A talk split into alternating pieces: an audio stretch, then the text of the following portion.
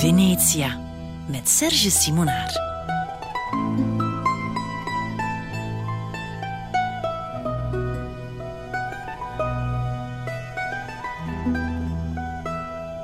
De liefde. Venetia par l'amor no già mondo una città più bella. Is Venetiaans dialect en ik garandeer niet dat ik het 100% correct heb uitgesproken. Maar vrij vertaald, om de liefde te bedrijven kan je je geen mooiere stad indenken. Dichte Riccardo Selvitato uh, in het Venetiaans dialect, die waarschijnlijk strikt objectief als Venetiaan over zijn eigen stad.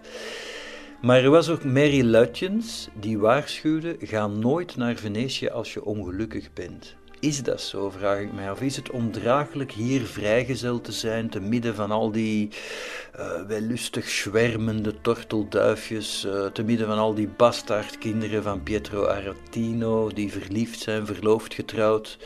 Is het ondraaglijk om hier vrijgezel te zijn, zo dicht bij het vuur, bij wijze van spreken, en toch alleen moeten slapen?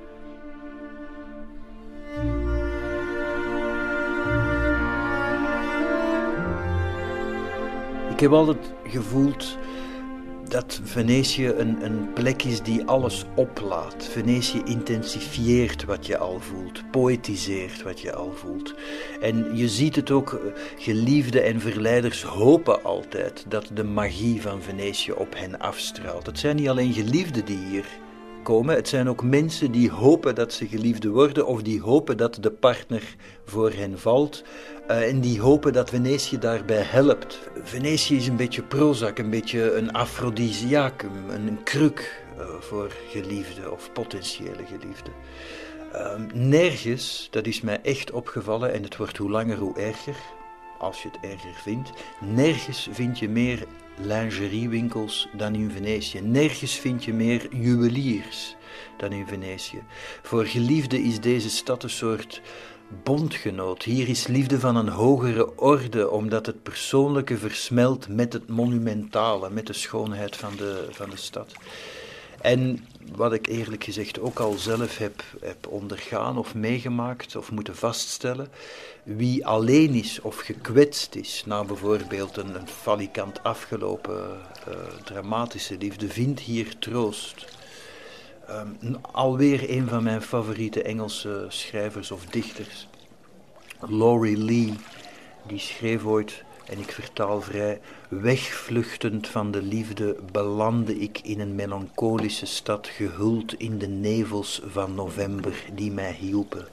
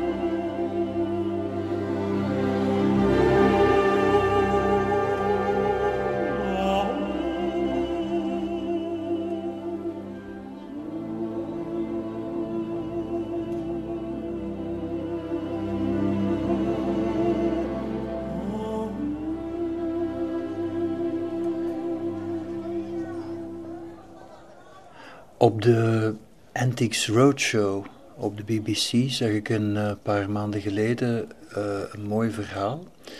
Ze lieten een schilderij zien. Antiques Roadshow is natuurlijk waar antieke objecten worden getaxeerd door experts. En iemand bracht een schilderij aan. En het schilderij was besteld door en gekocht door een Engelse adellijke jongeman die in de 18e eeuw op Grand Tour ging. En die liet zich in 1740 schilderen door een vrouwelijke schilderes in Venetië, wat al een zeldzaamheid was. Die schilderes werkte het schilderij af als de jonge man al terug was naar Engeland, en ze verborg achteraan het schilderij een liefdesbrief, met de bedoeling dat de Engelse jonge man die liefdesbrief zou vinden als hij thuis het doek uitpakte. Dus je moet je voorstellen, jonge Engelsman, ver weg van huis. Ik uh, heb het al gezegd, in die tijd moest je rekenen op 25 dagen koets vanuit het noorden van Engeland naar Venetië. 25 dagen koets. Terug naar huis. Zij verbergt de liefdesbrief achteraan het schilderij. En die jongen heeft die liefdesbrief nooit gevonden. Die brief is pas ontdekt toen het schilderij werd gerestaureerd in 1914 door de grootvader van de mevrouw die het binnenbracht. Dat vind ik zo'n ontroerend en, en tegelijk ook schrijnend verhaal. Hoe die twee elkaar zijn misgelopen. Zij heeft gedacht: hij laat niets weten, hij wil me niet. En hij heeft de brief niet gevonden, dus hij dacht waarschijnlijk: hoe cool, ze laat mijn schilderij afleveren zonder ook maar één woordje van dank of groeten of genegenheid erbij. En dan, bijna 200 jaar later, is die brief pas ontdekt.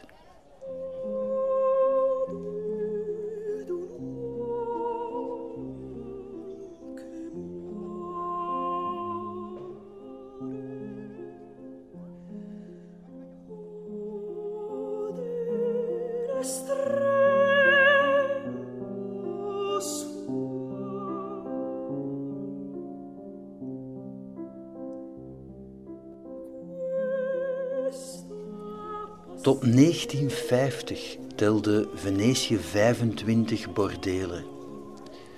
Nu, het grappige daarvan is dat je nu, anno 2016, in heel Venetië niet eens één seksshop vindt en het recente museum voor erotica werd langs alle kanten geboycott. Dus ook in die zin is Venetië uniek in Europa, namelijk de enige stad zonder seks en zonder afgeleiden van seks. En o ironie, uitgerekend in preutsertijden, preutsertijden bij ons, was Venetië een losbandig oord van verderf. Uit het stadsarchief bijvoorbeeld blijkt dat in de Serenissima al in 1443 de prostitutie werd gereglementeerd, zelfs met accijnse belasting op het liefdespel. En met die accijnse, ook weer heel pragmatisch van de Raad van Tien, werden de galeien gefinancierd. Goed bekeken. In 1641 veroordeelde een monnik, Fra Mauro, van op de preekstoel sapine mulieris tan longas caudas investimentis habeas en per terram trant cares diablica est. Vrij vertaald, de lange sleep en de rok, met andere woorden, de vrouwen, zijn des duivels. Een paar jaar later publiceerde een andere monnik, dichter, maar vooral monnik, de l'abus de nudité de gorge. Dat was eh, echt een pamflet, een snerend pamflet dat waarschuwde tegen het misbruik van het décolleté. en die man, dat was een Fransman, um, ene Jacques Boileau, ik, ik, heb zijn naam nergens anders gevonden, maar het was een, zeker een Fransman en hij schreef dat pamflet tegen het décolleté niet toevallig na een lang verblijf in Venetië. dat zegt ook iets. Venetië was trouwens over de hele lijnen een stad waar extremen als uh, decadentie enerzijds, kloosterleven anderzijds rimpeloos coexisteerden. Geen enkel probleem. En als, ik, ik heb altijd gevonden, als er een apart woord bestaat, en dat bestond, namelijk munegini, als er een apart woord bestaat voor heren die een verhouding hebben met een non, dan weet je dat het niet om een geïsoleerd geval gaat. Als er een woord voor wordt bedacht, Munegini, dan weet je dat dat woord, uh, laten we zeggen, courant gebruikt wordt voor heren die een verhouding hebben met een non.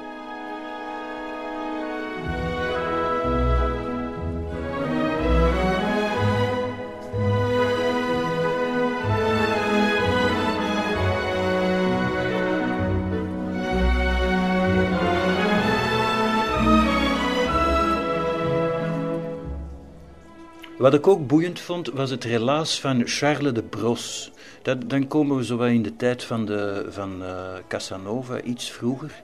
In 1733 schreef hij dit. Charles de Bros.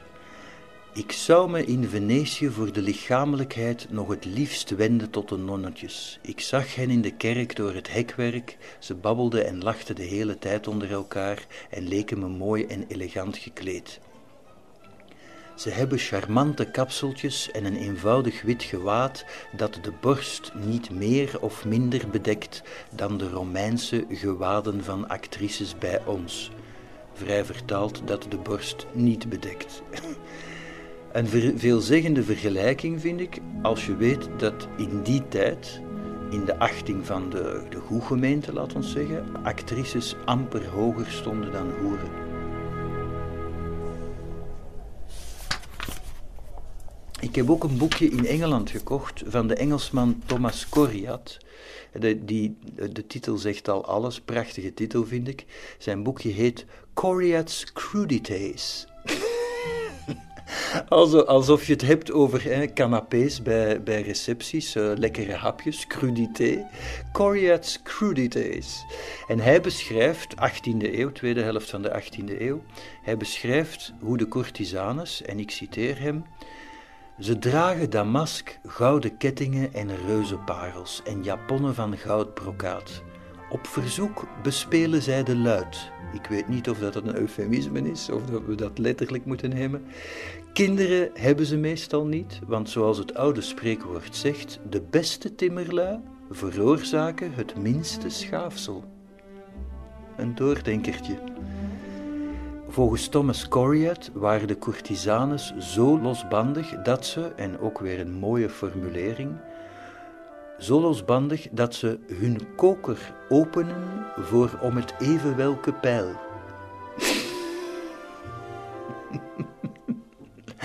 het is, kijk, het is zelfs niet opwindend. Het, het, geeft gewoon een beeld van die tijd. En het, het zegt ook, vergeet ook niet, de Engelsen, niet onterecht heel lang eh, de reputatie gehad uh, om heel preuts te zijn en heel hypocriet.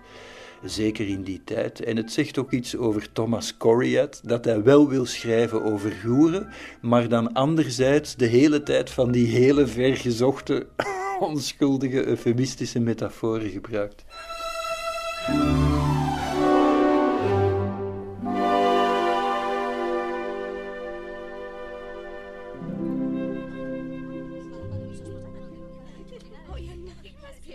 Courtisanes waren ook vaak rijk. Volgens Michel de Montaigne waren er in 1580 al 150 courtisanes die hun eigen palazzo bezaten. Dat is ondenkbaar nu. Ik denk niet dat er ook maar één call girl, of hoe noem je het, is die ergens een, een eigen palazzo heeft, laat staan in Venetië.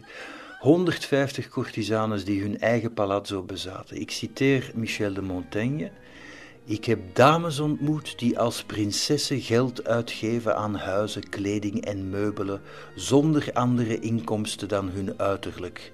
Vele plaatselijke edelen die ik ken onderhouden heel openlijk één of meerdere courtisanes. Er is trouwens een uh, schilderij, Il Corso delle Cortegioni in Rio della Senza.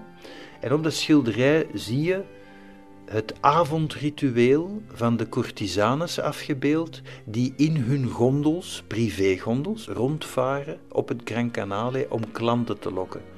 En tot diep in de 18e eeuw werd er zelfs een jaarlijks Corso delle Cortegiani gehouden, een soort optocht, parade uh, van een vloot van gondels van courtisanes die op die manier adverteerden.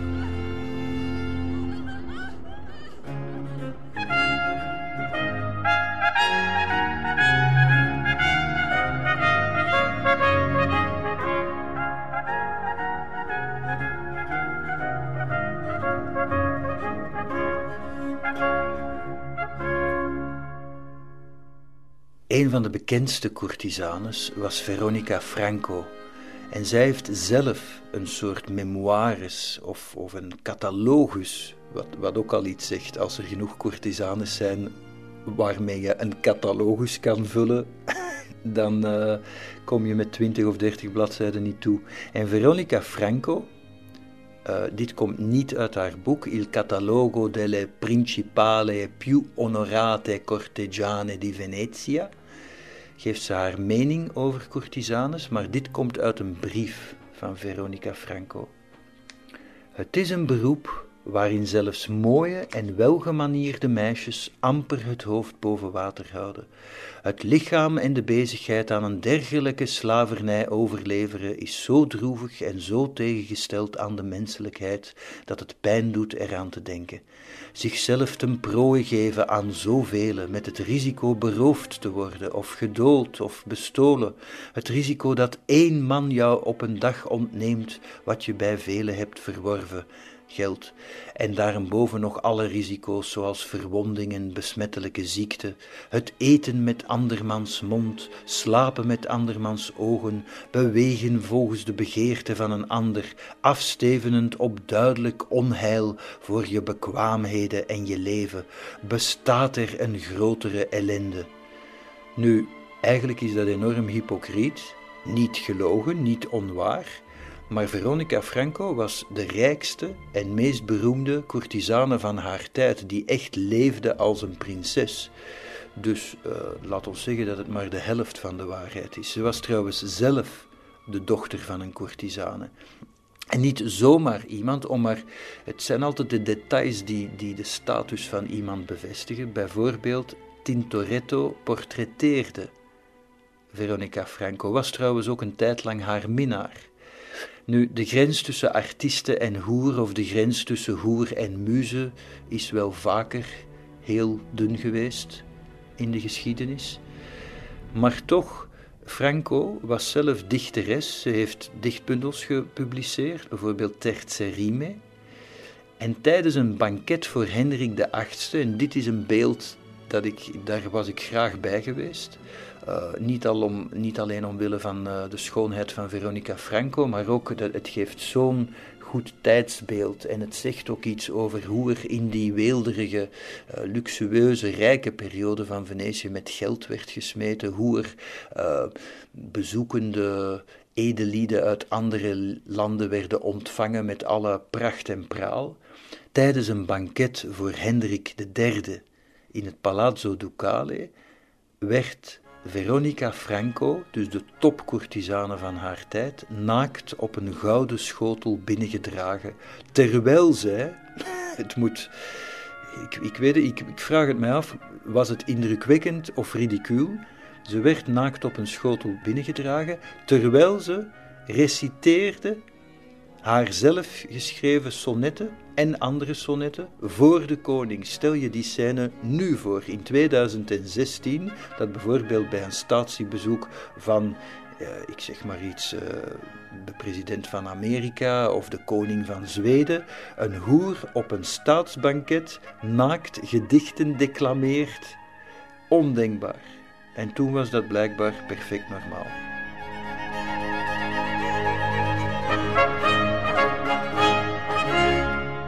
Nu, Franco, Veronica Franco, is bijna geëindigd uh, op het schavot op een bepaald moment, en dat, dat vind ik ook zo vies van, van de machtshebbers uit die tijd, hun hypocrisie, hun dubbelzinnige houding, hun ambiguïteit tegenover amoraliteit en, en eh, enerzijds het, het toelaten, het zelfs aanmoedigen en dan weer hypocriet zijn en het afkeuren en, en uh, courtisanes straffen.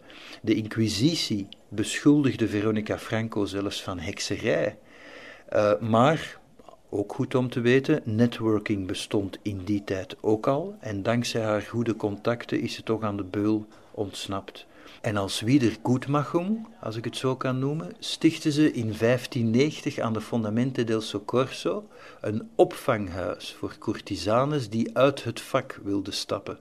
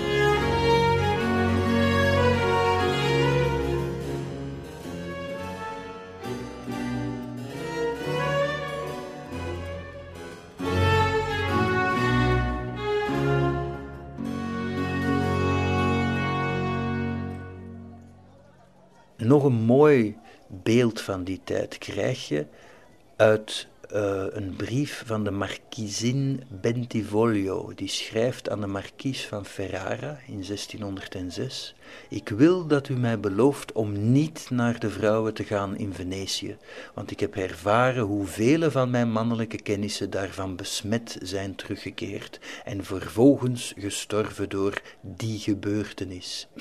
Seks met hoeren dus. Tot in de 16e en 17e eeuw waren in Venetië trouwens niet de pest, zoals vaak wordt gedacht, maar wel geslachtsziekten de voornaamste doodsoorzaken. Meer dan hart, kanker, ongelukken en misdaad samen. Daarom betaalden trouwens adellijke moeders met bronstige zonen, die de knepen van het liefdespel willen leren, liever de dochters van verarmde adel voor dat karwei. Dus jonge edelieden leerden het liefdespel van dochters van verarmde adel die daarvoor werden betaald. kunnen we ons ook niet meer voorstellen.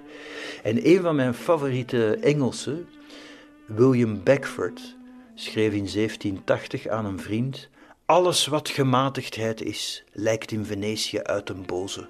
Hoe plechtig een magistraat of senator overdag ook mag lijken, S'avonds hangt hij zijn pruik, toga en waardigheid aan de wilgen en begeeft zich per gondel op het vrijerspad door de regerende sultana, courtisana, onder de arm te nemen en losbandiger te worden naarmate de avond verstrijkt. Vele nobele Venetianen hebben een kleine suite op een achteraf gelegen plekje waar hun familie niets van afweet. De duivel heeft in deze stad voor een verscheidenheid aan schouwplaatsen gezorgd.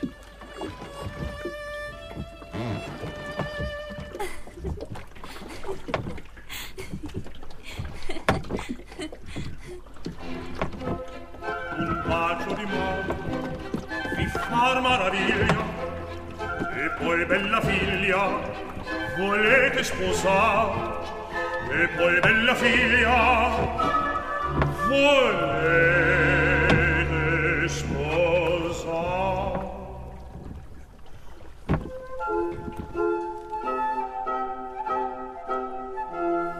voi siete un botto mio caro Pompeo l'usanze del mondo andate a studiar andate andate andate, andate, a studiar.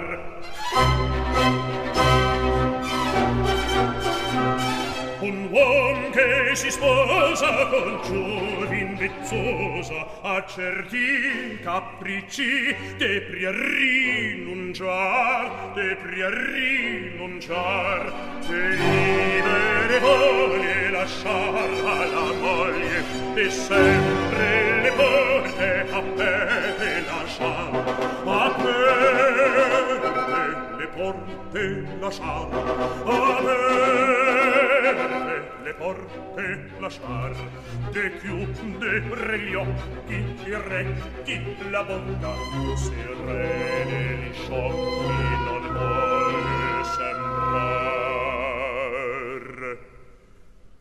Voi siete un botto bottondo mio caro Pompeo lo sanze del mondo andate a studiar andate andate andate a studiar andate andate andate a studiar andate a studiar andate a studiar lo sanze del mondo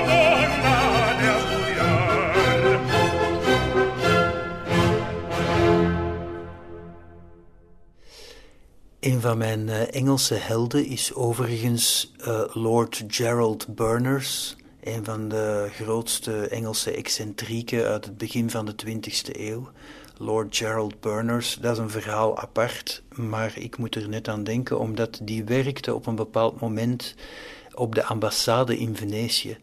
En toen een Australische krant schreef, dus we hebben het nu over 1900, 1910, toen een Australische krant schreef It's sad to see, dus over Venetië, it's sad to see a once noble city full of beggars. Reageerde Gerald, Lord Gerald Berners, dat het een spelfout moest zijn, dat het niet was a noble city full of beggars, maar full of buggers. Bugger is uh, slang voor pederast.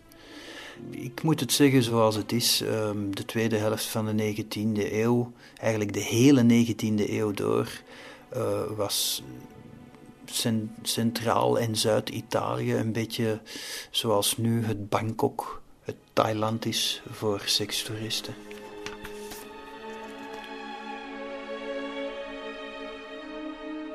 Ook een paar scènes die toch tot mijn verbeelding spreken, geef ik eerlijk toe is bijvoorbeeld toen ik las dat aan de Calle delle Turquette, dus de Turkenstraat aan de Campo San Barnaba, daar hingen, en ik citeer, ook als man verklede Turkse hoeren rond. Dus wij denken altijd dat de ladyboys in Bangkok, dat dat een vrij recente uh, vondst is, maar blijkbaar niet. Nu ook later nog, in de 19e en zelfs 20e eeuw, vinden we nog sporen terug van de dubieuze reputatie van Venetië op amoroos vlak. En dat, dat verbaast me wel, omdat nemen we de 19e eeuw, zeker de tweede helft van de 19e eeuw, is op, in een aantal Europese landen, zeker Engeland, een heel preutse periode en een heel hypocriete periode. De, het Victoriaanse tijdperk, Queen Victoria, uh, was uh, bij uitstek de vrouw die vond, ook al had ze, ik geloof, negen kinderen, als ik me niet vergis, uh, die vond, ook al omdat haar man vroeg was gestorven, dat seks niet belangrijk was en niet moest bestaan en dat lesbiennes niet konden bestaan en dat alles wat ook maar rook naar genot um, moest, moest de, de kop ingedrukt worden. Het Victoriaanse tijdperk is synoniem voor preutsheid, maar niet in Venetië. Daphne du Maurier bijvoorbeeld, een van mijn favoriete schrijfsters, gebruikte in haar brieven als codewoord voor lesbiennes de formulering Venetian tendencies, Venetiaanse neigingen. En het is een historisch feit dat heel veel homoseksuelen de Grand Tour maakten en neerstreken op plekken zoals Napels, Capri en Venetië, omdat in Engeland toen om, op homoseksualiteit zie Oscar Wilde, de doodstraf stond en zware gevangenisstraffen. Niet veel eerder was dat trouwens in Venetië ook nog zo. Mannen die schuldig werden bevonden aan sodomie, werden opgehangen tussen de twee zuilen op het San Marcoplein en daarna verbrand. Um, in de 17e eeuw werd zelfs een aardbeving toegeschreven aan, en ik citeer, tegennatuurlijk zondig gedrag. Maar ik had het over de 19e eeuw.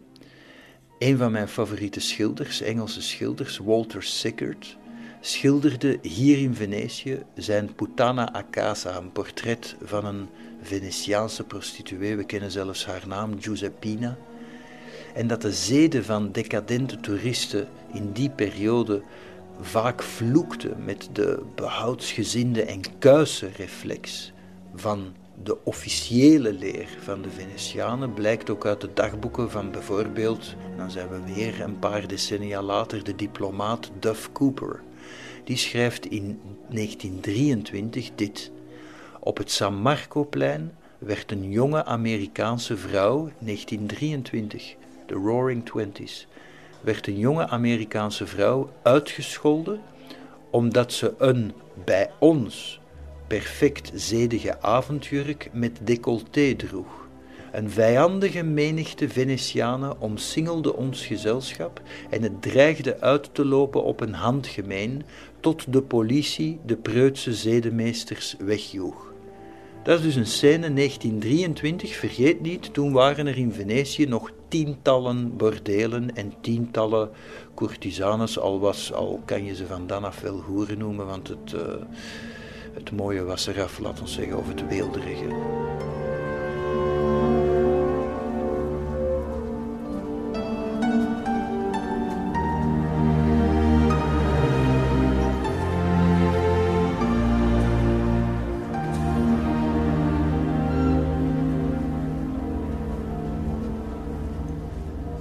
wat mij ook zo opvalt, je hebt die stad Venetië en ook de, de leiding, de, de, de staat, de machthebbers, die zo ambigu en hypocriet zijn.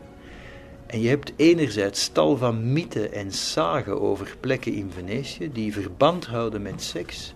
En, en niet alleen seks op zich, maar ook zijn, laten we zeggen, afgeleide of erfgename, begeerte, jaloezie, noem maar op. We staan hier nu aan het Casino degli Spiriti. Het Casino degli Spiriti, je, je, denkt dan aan geesten als je het letterlijk vertaalt, maar dit grote, een beetje lugubere huis trouwens, het is, het is vlak gelegen, uh, of schuin gelegen tegenover San Michele, daar het uh, begrafeniseiland, het kerkhofeiland. Het Casino degli Spiriti is door de eeuwen heen het decor geweest van orgieën, overspel, duels, tussen amoureuze rivalen, noem maar op. Uh, ik heb echt verwijzingen naar dit huis teruggevonden in brieven en dagboeken en biografieën uit, uit de 17e, 18e, 19e eeuw. De, Giorgione bijvoorbeeld, een van de grote Venetiaanse schilders, uh, heeft hier een orgie meegemaakt die zijn laatste daad op aarde werd. Want hij stierf tijdens die orgie ik neem aan aan een hartaanval of zoiets. Uh, dan moet je je ook voorstellen, de grote Giorgione, wiens schilderijen nog steeds worden bejubeld, die dan uh, uh, het schilderen eventjes beu was en dan zichzelf een klein verzetje gunde, naar het Casino degli Spiriti kwam hier en fine. Het huis trouwens, Casino degli Spiriti, ontleent zijn naam aan de echtgenote van de eigenaar, wiens minnaar stierf en zogenaamd tijdens een waken aan haar verscheen. En het verhaal komt van een bediende, en dat is historisch. De bediende die daar naar eigen zeggen getuige van was, van die verschijning, die is echt krankzinnig geworden. Natuurlijk is de vraag, uh, heeft hij het verzonnen omdat hij krankzinnig was, of is hij krankzinnig geworden omdat hij geloofde in geesten? Bedoel, de kip in het ei. Nu, ik kan niet zeggen uh, dat ik gezocht heb naar seks in Venetië. Uh, om te beginnen, meestal kom je hier met je partner, dus uh, je hoeft niet te zoeken. Ten tweede, ik, ik ben heel vies en paranoïde over ziekte, dus ik zou sowieso nooit naar de hoeren gaan. Maar ik heb wel geprobeerd om nu eindelijk eens, want dat vind ik boeiend. Um, vind je nog seks in Venetië nu? Want ik vind je kan daar alleen maar over iets over zeggen als je zeker bent. En het, de enige zichtbare betaalde seks die ik heb gevonden, was de naam van een strijkkwartet, dat nog altijd bestaat trouwens, en die noemen zich Putana Veneziana. En die spelen soms nog in de Pietà, de zogenaamde Vivaldi-kerk. Maar naar mijn gevoel is Venetië nu zelf een oude courtisane geworden, die enerzijds beseft dat ze nog een zekere waarde heeft, een zekere mythische waarde, maar anderzijds ook wel aanvoelt dat haar verleden altijd meer tot de verbeelding zal spreken dan haar toekomst.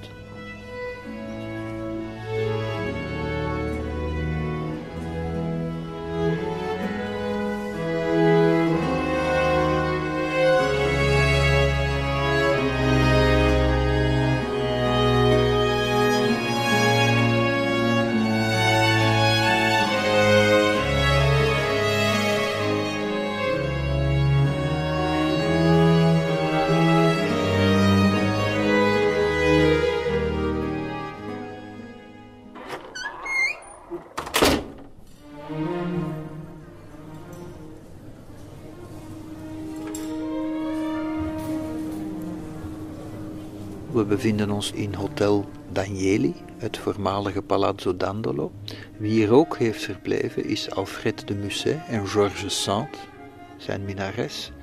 En de Musset werd hier ziek en vrij ernstig ziek. En dit is een beetje een verhaal van de kat niet bij de melk zetten. Een beetje een banaal, maar ook een aandoenlijk en tragisch verhaal. Terwijl de Musset doodziek, bijna letterlijk doodziek, in bed lag, in een kamer hier vlak boven op de eerste verdieping, begon zijn minares Georges Sand een verhouding met de dokter, de lokale Venetiaanse dokter, die de Musset moest verplegen. Wat ook iets zegt, ik heb al Franse boeken gelezen, meestal geschreven door vrouwen, eerlijk gezegd, die enorm veel sympathie en empathie hebben met Georges Sand en haar verdedigen, maar mij lijkt dat echt extreem egoïstisch en opportunistisch. Maar een mooi relaas vind ik dat van Louise Colette. Zij beschrijft in 1862, dus niet zo heel lang nadat het heeft plaatsgevonden in 1833, beschrijft zij hoe meneer Danieli, de eigenaar, de echte Danieli van het Hotel Danieli, haar rondleidt en zij hoort hem subtiel uit over wat zich allemaal heeft afgespeeld in het hotel. En zij beschrijft heel mooi hoe ze van kamer tot kamer gaat en hoe, hoe ze Danieli uithoort, ook over dokter Pietro Pagello, eh, die trouwens doof was. Dat, dat is ook wel handig om, om te vermelden. Dat, dat wordt nooit vermeld door de dwepers. Die zeggen dan altijd van ja, en Georges Sand had ook een verhouding met Pagello, maar die was doof. Wat, wat toch al een heel ander beeld schept van een grote minnaar die doof is en ook als dokter. Hij was dokter. Het, het moet toch extreem onhandig zijn als dokter om doof te zijn. Volgens mij was in die tijd de gebarentaal ook nog niet uitgevonden.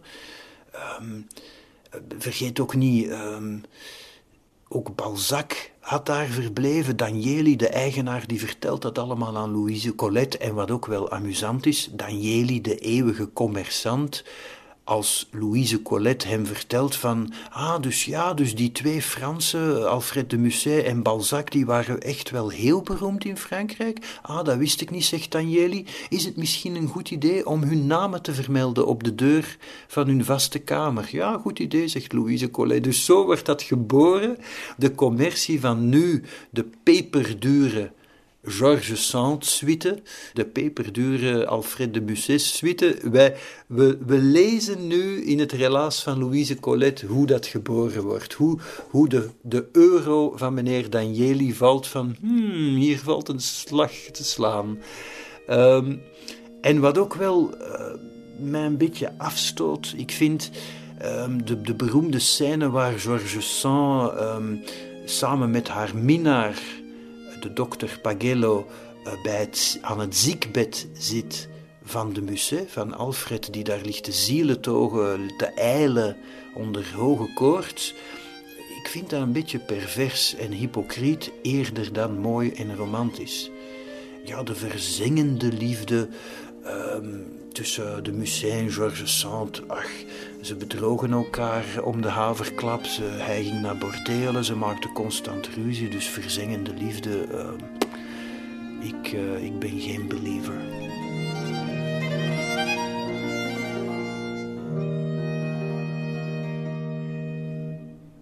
Wie hier ook geweest is in het uh, Palazzo Dandoli, het Danieli Hotel, is Alma Mahler. Nu, Alma Mahler is zo'n figuur die mij altijd heeft gefascineerd en ik geef eerlijk toe, ook al omdat het een hele mooie jonge vrouw was. Uh, ook omdat zij de speelfiguur was van eigenlijk de culturele scène tussen pakweg 1880 en tot aan haar dood eigenlijk. Dus eigenlijk een periode van bijna 60 jaar. Ze heeft iedereen gekend. Ze heeft ook met bijna iedereen een verhouding gehad, zoals zal blijken uit wat ik nu ga vertellen. Maar specifiek in Venetië is het mooie, de mooie scène. Het jaar is 1885. Je moet je voorstellen, de jonge Alma Schindler, dan nog, want ze is nog niet getrouwd met Gustav Mahler, dus ze heet Alma Schindler. Ze is 17. Ze is met haar moeder in Venetië. Nu moet je goed beseffen, in 1885 mocht geen enkele jonge freule onbegeleid in deze stad rondlopen. Je merkt dat ook aan de dagboeken van Effie Ruskin bijvoorbeeld, de vrouw van John Ruskin, die altijd begeleid door minstens één andere, oudere, wijzere vrouw zich door de stad bewoog met een lijfwacht om uh, niet bloot te staan aan allerlei handtastelijkheden van uh, lokale Venetianen. Alma Schindler, 17 jaar, wandelt door Venetië, maar slaagt erin zich aan het toezicht van haar moeder te onttrekken en heimelijk haar minnaar te ontmoeten. Op dat moment nog niet haar minnaar, maar het zal niet lang duren. En wie is die man? Gustav Klimt. Hartstochtelijke beloften worden over en weer gedaan, een paar dagen. Klimt beweert dat hij, Klimt hield wel van wat drama en Klimt was ook een ladiesman. Ik denk dat hij met zowat al zijn modellen een verhouding heeft gehad.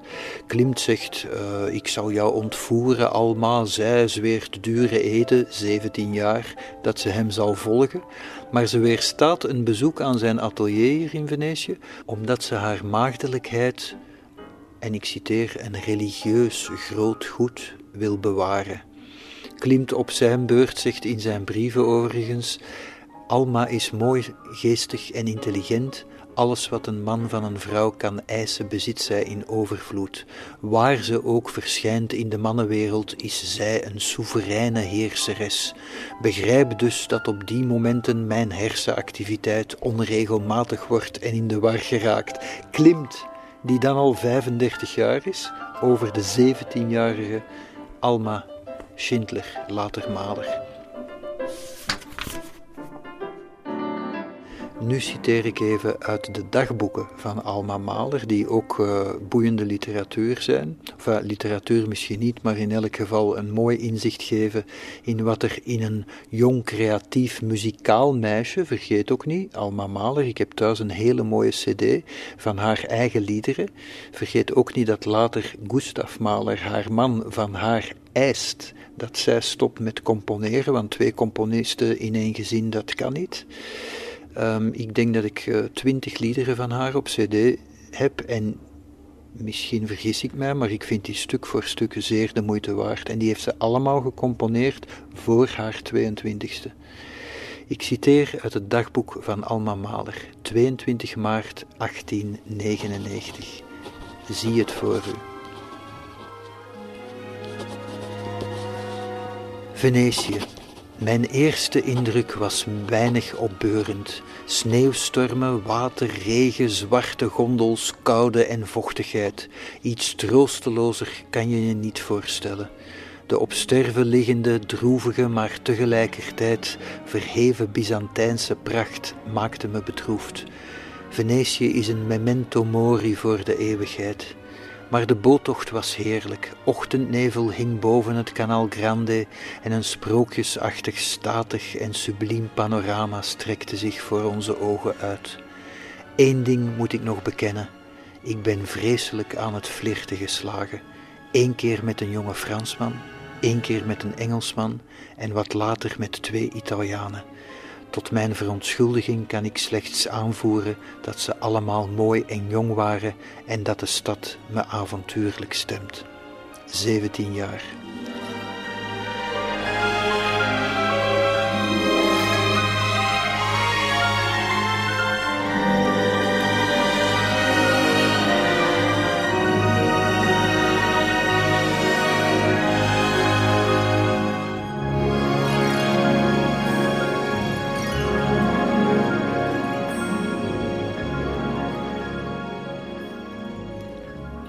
Twee dagen later, nog steeds het dagboek van Alma Mahler.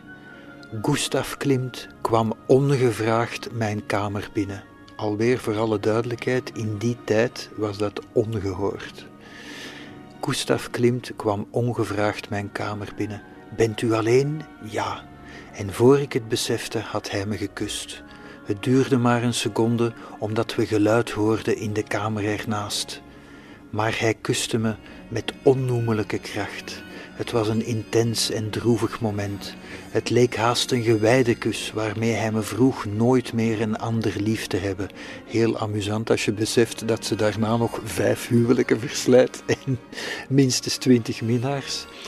Een gewijde kus waar hij me vroeg nooit een ander lief te hebben en ik hem dat plechtig beloofde. Mijn hemel, we versmolten met elkaar, onze lichamen tegen elkaar gedrukt. Die kus was onontkoombaar. Het was alsof ik was geboren om dat moment te beleven. Nu weet ik dat een kus geen simpel pleziertje is, maar een plechtige verbintenis van de geest en de lippen, ten teken dat diegene die je kust jou voor eeuwig toebehoort. We waren allebei verschrikkelijk opgewonden. Gustav stond achter me en zei: We hebben geen keus, mijn lief. We moeten elkaar volledig bezitten. Dat zou ik ook gelogen hebben. Ik wankelde van emotie en zocht steun tegen de trapleuning. Ik citeerde hem Faust. Nu, dat vind ik ook zo typisch. De, de protserigheid en de pathos van een 17-jarige uit die tijd. Ze is zogenaamd buiten haar zinnen, maar ze vindt nog wel de tegenwoordigheid van geest om even Faust te citeren. Schenk niemand al te voorbarig je gunsten voor je een ring aan je vinger hebt. Ik voel voor niemand zoveel als voor u, maar dit, nee. Smiddags naar het Lido gevaren met Klimt, veel met hem gepraat. Hij is gek op me, maar zijn lompe gedrag krenkt me. Later op het San Marcoplein stond hij plots voor me, trillend van woede en opwinding. Hier heb je je foto terug. Hij gooide ze naar mijn hoofd. Maar Karel kwam eraan en hij moest de foto snel weer in zijn zak steken. Ik beet op mijn tanden en viel bijna flauw. Iedereen ging naar Café Florian en Klimt fluisterde: Ik schaam me al. Hoe heb ik me zo kunnen misdragen? S'avonds was er een concert op het San Marcoplein. Klimt had me gevraagd: Ik mag niet meer naast je zitten van je moeder, dus ik smeek je, kijk tenminste af en toe naar me. En dat heb ik gedaan. Zijn ogen, een zee van liefde. Midden in de mensenmassa kwam hij stiekem en onopgemerkt naar me toe. Bewaar een klein plekje voor me in je hart, Alma. Ik antwoordde: Het moet afgelopen zijn. Iedereen heeft het erover. Dat vond ze natuurlijk heerlijk dat iedereen het erover had. Ja, zuchtte hij. Onze verhouding was doodgeboren en een dag eerder was het nog voor eeuwig enzovoort enzovoort. Eeuwig, zei ik, ook al mogen we elkaar niet toebehoren, onze zielen zijn innig verstrengeld in een kus.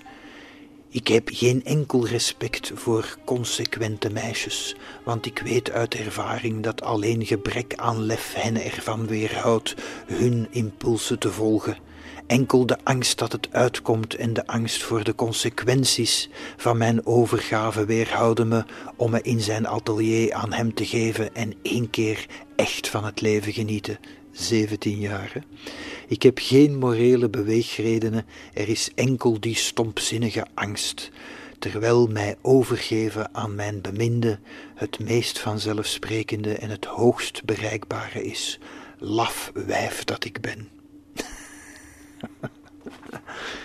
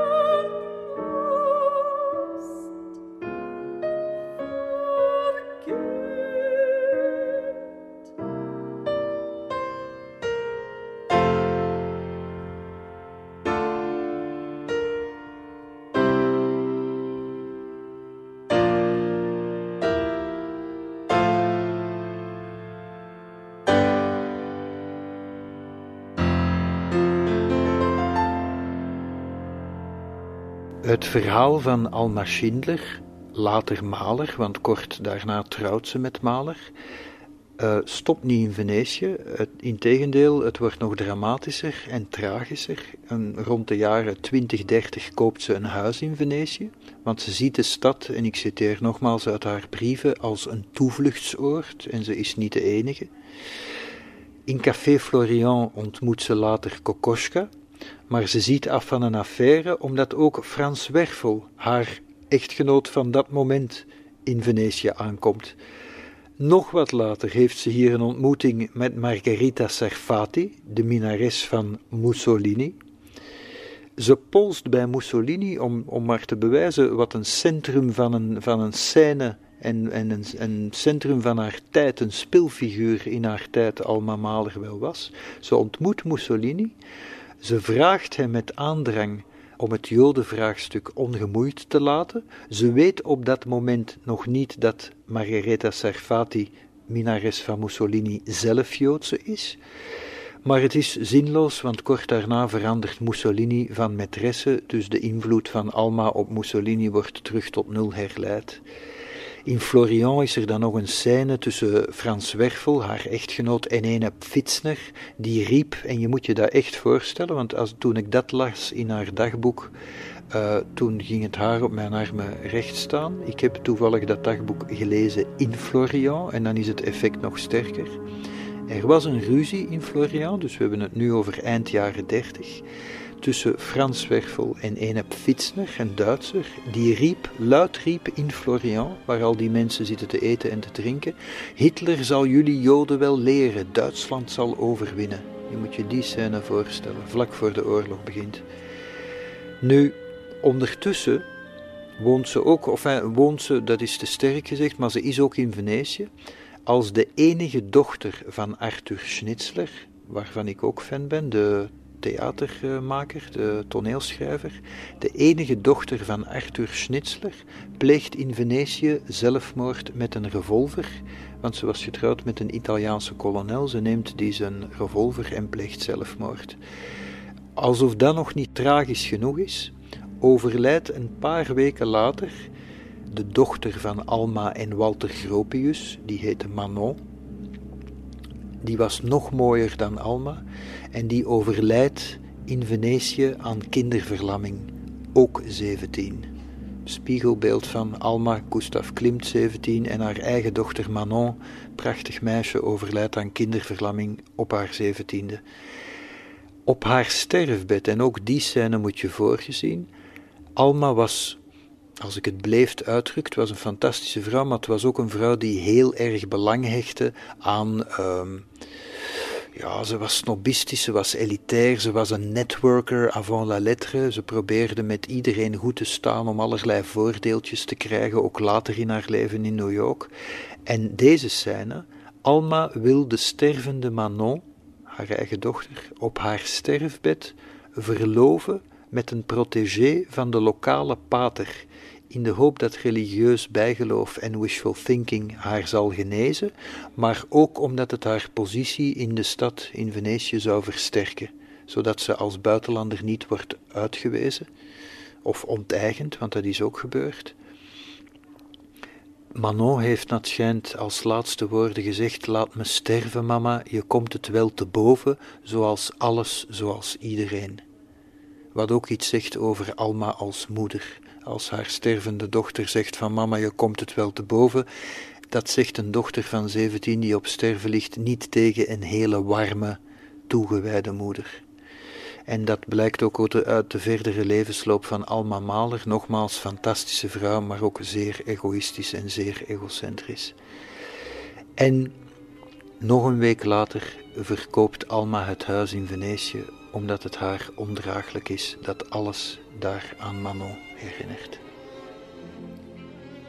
Waarom vertel ik dat nu allemaal? Omdat onze vriend Alban Berg, ook prachtige muziek, heeft ter ere van Manon, op wie hij stiekem verliefd was, Dem Angedenken eines Engels gecomponeerd.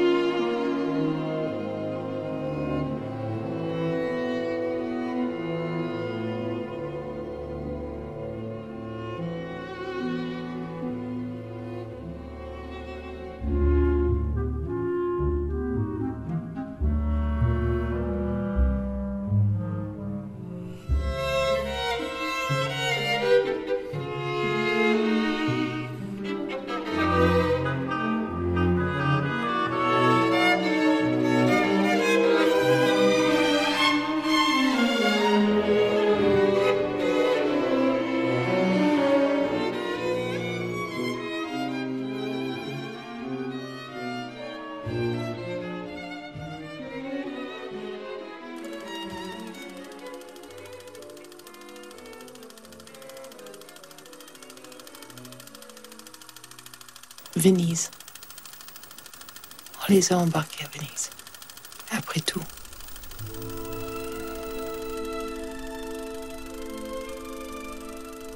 Ik weet het, Clara is in de eerste plaats de zender van prachtige klassieke muziek, maar een naamgenoot van mij, Serge Gainsbourg, was toch niet het minste talent in Frankrijk.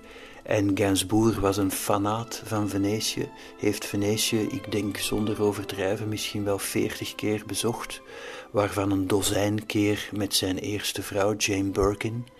En er is een prachtig stukje waarin Jane Birkin um, home movies, um, super acht filmpjes, privé gefilmd door haar en Serge, um, heel melancholisch, Venise. Venise où Serge et moi, en fait, on a tombé amoureuse à Venise, sur le film Slogan. Et après, chaque automne, on retournait là-bas pour une semaine. Je sais pas combien de fois on est allé là-bas. Peut-être une dizaine de fois. Voilà nos amis, Odile et Louis. En ze vertelt daar onder andere over het gevoel van zelfs bij slecht weer, mist en nevel, dat het hun Venetië is. Parfois il y avait la brume, parfois il y avait la pluie, parfois il y avait des planches sur le place Saint-Marc. C'était toujours, toujours solitaire et beau parce que c'était toujours l'hiver, les touristes se sont barrés. Et c'était juste pour nous. On allait à Harris Bar tous les jours. Et toujours la saluter.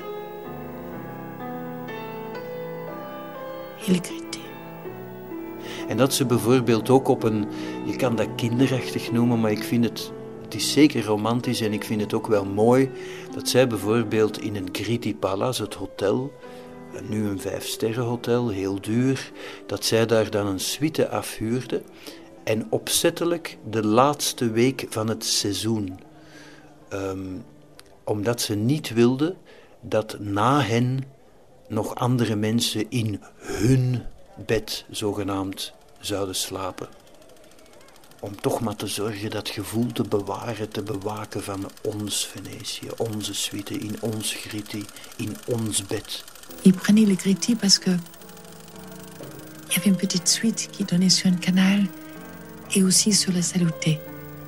Et il voulait le prendre à la dernière, la dernière semaine avant que le Gritti ferme pour que personne touche à notre chambre à coucher jusqu'à la saison suivante. C'était quand même une idée très romanesque, très typique de lui.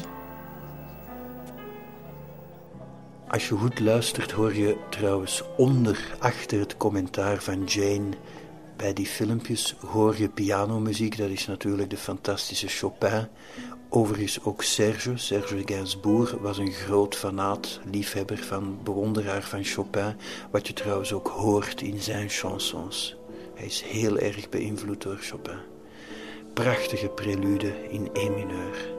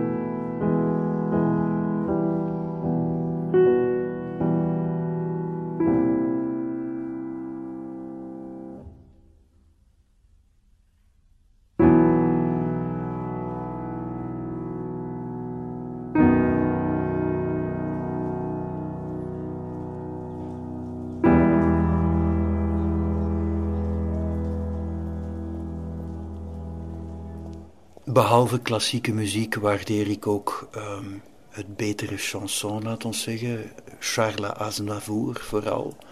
Ehm, zeker ook de man Aznavour en zijn leven, zijn moed, zijn intelligentie. Ehm, nog altijd de moeite waard trouwens. Ik weet niet, hij is nu 91 of zoiets. Hij heeft ook een heel mooi chanson geschreven. Uh, en dat doet mij ook hem waarderen. Het is een van de weinige chansonniers die heel veel nummers zelf schreef. Que c'est triste Venise, mooie tekst, heel melancholische tekst. Que c'est triste Venise, lorsque les barcaroles ne viennent souligner que les silences creux. Les musées, les églises ouvrent enfin leurs portes, inutile beauté, devant nos yeux déçus. Adieu tous les pigeons qui nous ont fait escorte, adieu pont des soupirs, adieu rêve perdu. C'est trop triste, Venise, quand on ne s'aime plus. Mooi. Samengevat, meneer Aznavour is minstens één keer naar Venetië geweest toen hij liefdesverdriet had. Uh, ik begrijp hem, maar ik ben het met één ding oneens. Hij zegt inutile beauté. Dat vind ik niet. Ik vind, uh, zelfs al heb je een gebroken hart, dat schoonheid troost. En zeker de schoonheid van Venetië.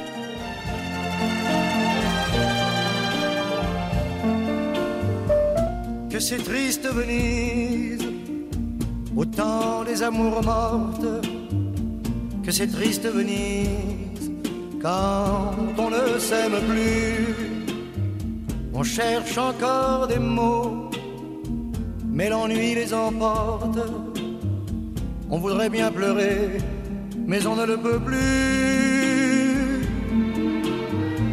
Que c'est triste Venise, lorsque les barcaroles ne viennent souligner que les silences creux le cœur se serre en voyant les gondoles abriter le bonheur des couples amoureux. Que c'est triste Venise, au temps des amours mortes que c'est triste Venise quand on ne s'aime plus. Les musées, les églises ouvrent en vain leurs portes. Inutile beauté devant nos yeux déçus. Que c'est triste Venise le soir sur la lagune quand on cherche une main que l'on ne vous tend pas et que l'on ironise devant le clair de lune pour tenter d'oublier ce qu'on ne se dit pas. Adieu tous les pigeons qui nous ont fait escorte. Adieu pour les soupirs, adieu rêve perdu.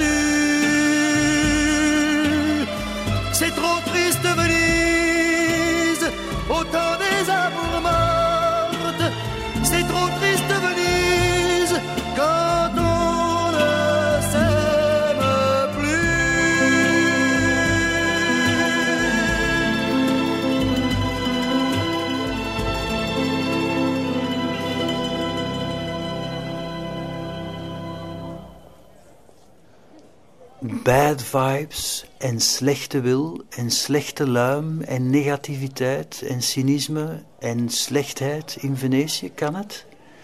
Ja, het kan. En ik heb een goed voorbeeld, namelijk Frederick William Serafino Austin Lewis Mary Rolfe. Frederick Rolfe alias Baron Corvo.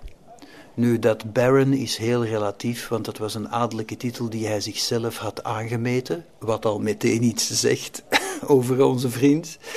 Hij was officieel schrijver en essayist en had één beroemd boek geschreven over Hadrian, uh, een van de grote vorsten uit de geschiedenis.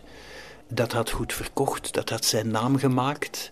Ehm, toen was hij naar Venetië getrokken. Hij was een pederast, waarover later meer. En normaal zou ik daar weinig woorden aan vuil maken. Uh, maar in dit verhaal heeft het belang.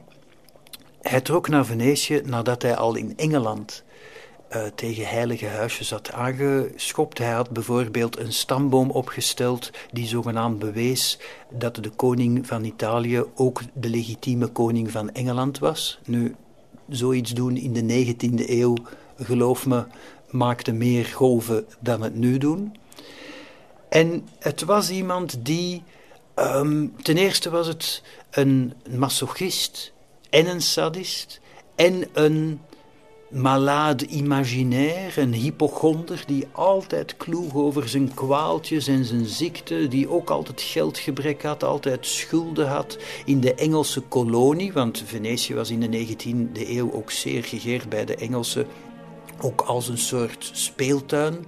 Elke Engelsman die zichzelf uh, van niveau vond, een, een, gentleman of quality, moest naar Venetië, want dat was de bakermat van de beschaving en van de elegantie en de goede smaak. Uh, ook Rome en Firenze natuurlijk, maar zeker ook Venetië. En Frederick Rove, die begon al met zich bij de Engelse kolonie onpopulair te maken door de kerk te beschimpen, door de consul te beschimpen, um, door iedereen geld af te troggelen, uh, door artikels te maken die beledigend waren aan het adres van ongeveer iedereen. Hij werd min of meer verbannen, hij moest gaan wonen op een boot. Er zijn brieven waarin hij um, klaagt dat hij in de winter in zijn open bootje um, moet wonen of dat hij uh, dakloos op het Lido kampeert. In de winter in de 19e eeuw, je moet het je voorstellen, toen het Lido nog bijna onbebouwd was. Maar wat het rare is aan Rolf, Frederick Rolf en zijn verblijf in Venetië, dat hij blijkbaar toch een bepaald soort charisma had of overtuigingskracht, dat hij altijd mensen vond om voor zijn kar te spannen. Er was bijvoorbeeld een, uh, een pastoor op rust uh, die hij geld aftroggelde over jaren. Er was zelfs wat nu ondenkbaar zou zijn, de eigenaar van een hotel, signor Barbieri. Um, die wellicht ook onder de indruk was van, van Rolfs um, adellijke manier van doen en van het feit dat er heel veel brieven van adellijke mensen aankwamen in het hotelletje waar hij verbleef. Maar natuurlijk wat die signor Barbieri, de uitbater van het hotel, niet wist, is dat al die brieven van die adellijke personen, wat indruk maakten op Barbieri, waren allemaal afwijzingsbrieven op de bedelbrieven van Rolf om geld. dus dat verandert de zaken al een beetje. En er waren natuurlijk ook mensen, en zo zie je hoe ver artiesten het kunnen drijven. Er waren mensen die hoopten dat Rolf nog eens een mooi boek zou maken, zoals dat van Hadrian, en daar dan in zouden uh, investeren. En er was zelfs een koppel, en dat verbijstert mij dan ook, nog steeds in Venetië, een dokter Ernest van Van Someren, een naar Amerika uitgeweken man van, vermoed ik, Hollandse afkomst. En zijn vrouw, Ivy. En die nodigde Rolf zelfs uit om bij hen te komen wonen. Nu, wat niemand wist, en wat pas is uitgekomen jaren later, is dat Rolf een van die pederasten waren die naar Italië waren uitgeweken om daar goedkope, ongestraft, goedkoop jongetjes te kopen en te bezitten, om het beleefd uit te drukken. En Rolf was daarop geen uitzondering, integendeel, hij was een van de speelfiguren van dat circuit. Dus het is iemand die, en ik heb zijn boeken gelezen, hij schrijft echt uitstekend. Dus het is zeer boeiend om te lezen. The Desire and the Pursuit of the Whole is eigenlijk een auto biografische sleutelroman, een roman à clé van zijn verblijf in Venetië. En grappig is, is ook hoe weinig moeite Rolf heeft gedaan om zijn um, landgenoten in Venetië te verhullen. Bijvoorbeeld in, in die zogenaamde roman, sleutelroman, uh, meneer Dawkins wordt dan McPawkins. Barbieri wordt, hè, Barbieri is barber, Barbieri, haar, wordt dan parrucchiero. Parrucchiero is een pruikenmaker, dus dat is ook haar. Uh, Hardcastle wordt Hardtower. Uh, en en dat, dat soort dingen. Heel omvlijend allemaal. Echt zijn pen gedipt in vitriool. Um, en in die zin, als ik het heb over pederasten, is The Desire and the Pursuit of, of the Whole, ook al ik vind het echt een zeer goed boek, uh, zeker voor die tijd. Maar het, het opmerkelijke daaraan is ook dat de hoofdpersoon, um, de, de vrouwelijke hoofdpersoon, Zilda, is eigenlijk een jongetje. Dus hij verdoezelt ook zijn homoseksuele pederastendom of zijn pedofilie verdoezelt hij door eigenlijk heel het boek door over een minderjarig jongetje te, te schrijven, maar hij verandert gewoon de naam en um, de, hij, geeft het een draai zodat het een meerderjarig meisje lijkt. Maar als je het goed leest, is het overduidelijk. En hij zegt trouwens ook, um, ik citeer een stukje, over Zilda, het zogenaamde uh, 17-jarige weesmeisje. Her phenomenally perfect boyishness. She looked like a boy. She was simply a splendid, strapping boy, excepting for the single fact that she was not a boy, but a girl.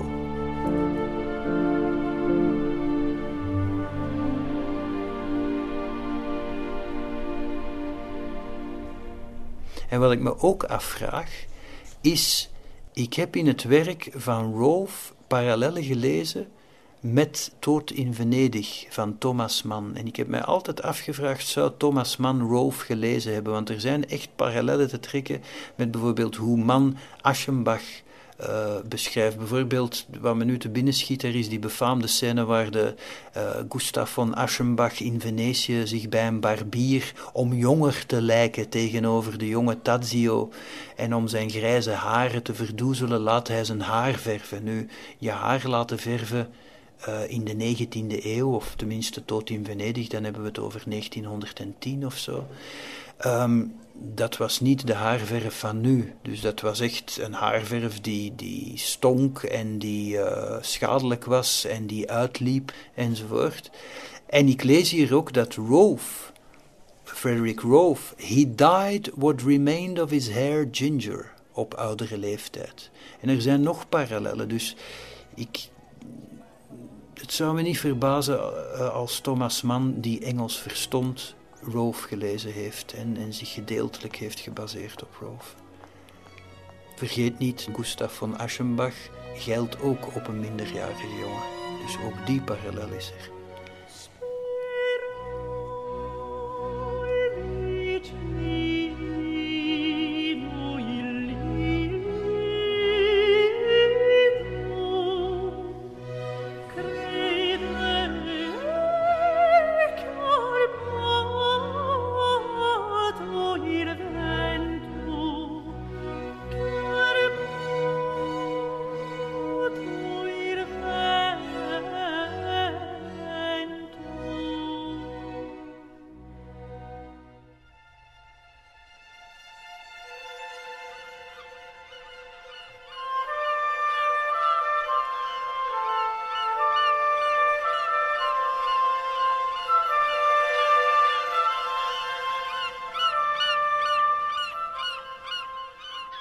Als je verblijft op het Lido, op, in Hotel de Bain of in Hotel Excelsior, dan kan je met zo'n mahoniehouten Riva-jachtje van, vanuit Hotel Excelsior, uh, van aan de privékade van het hotel, op het Lido naar Venetië varen. En dan vertrek je dus vanuit die Byzantijnse, neo-romaneske art deco pracht, dat droomdecor van het hotel door een privékanaaltje onder een bruggetje door en dan zie je Venetië opdoemen zoals de reizigers vanuit de Middellandse Zee het zagen opdoemen in de vorige eeuw.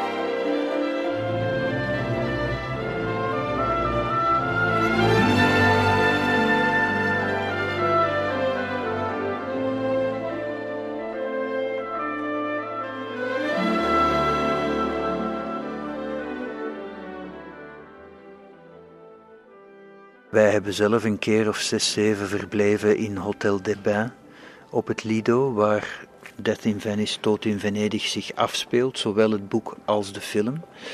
Uh, ik weet bijvoorbeeld dat Harry Mulisch er een punt van maakte. Die kwam elk jaar naar Vene Venetië met zijn verjaardag en die maakte er een punt van om dezelfde suite van kamers te boeken als Thomas Mann. Harry Mulisch hield ervan dat de dingen kloppen. Ik hou daar ook van. En uh, wij, wij, namen altijd een iets goedkopere kamer, maar ja, uh, verschil moet er zijn. Ik ben Harry Mulisch nog niet. Maar in het Hotel de dat nu helaas dicht is, want dat is een tijd geleden gekocht door tamelijk loesje Russen met een heel consortium. Dat zou dan een, uh, een appartementsgebouw worden. Dat moet je je voorstellen, zo'n prachtig legendarisch hotel dat dan wordt opgedeeld in appartementen. Maar daar is niks van in huis gekomen, want die firma is failliet gegaan in loesje omstandigheden.